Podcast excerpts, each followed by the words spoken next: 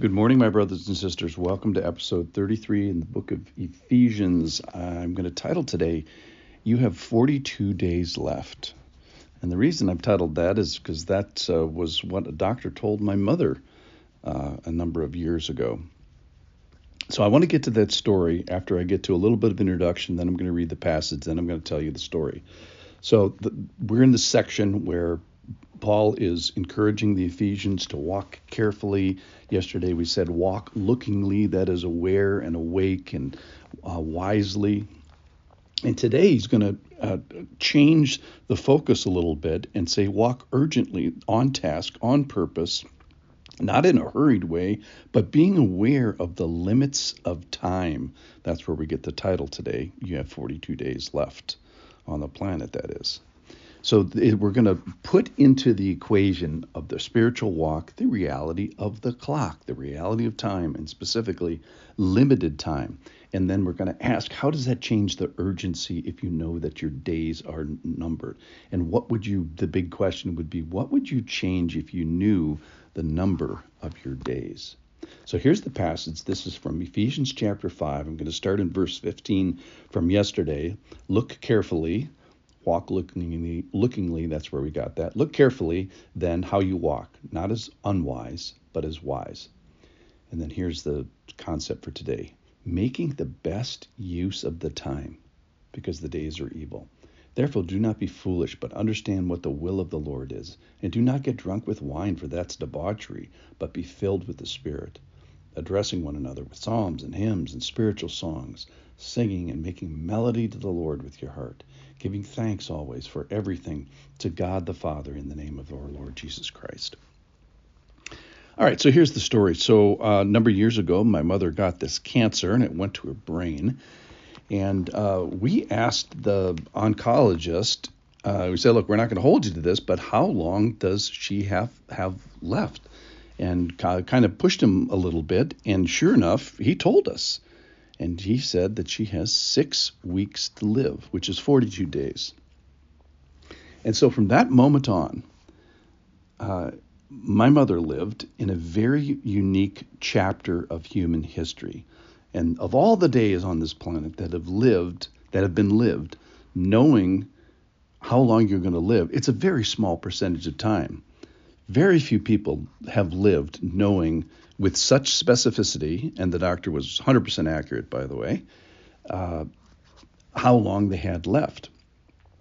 Uh, now, we all, 100% of us, know that we have limited time, but the specificity of this time changed everything. So, what what would happen if you knew how much time we had left? Well, I watched a person live like that when they knew exactly how much time they had left.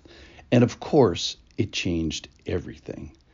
It changed uh, what kind of relationship she had with people. People came, became more important. It changed the relationship to God. It changed the relationship to stuff, changed the relationship to activity, and it changed the relationship to words. So people became more important. God became more present. Stuff became more perishable.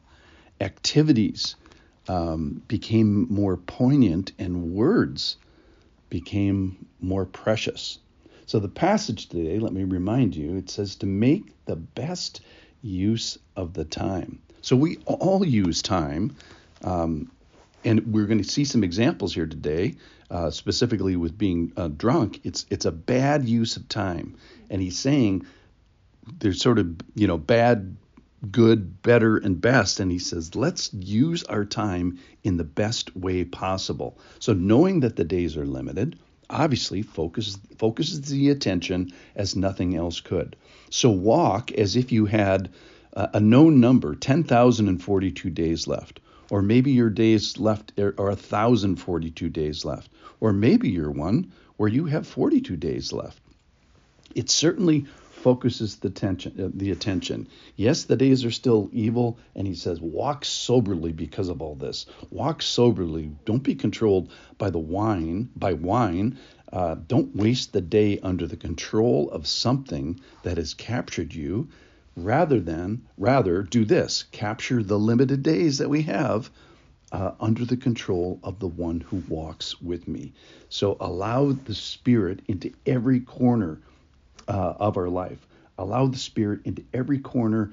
Uh, imagine if you would say, I allow the Spirit into every corner of my life except my driving, or except my words, or I allow the Spirit except every except for sexual purity, or except for my anger, or except for my history, how I deal with my history, or except for my habits.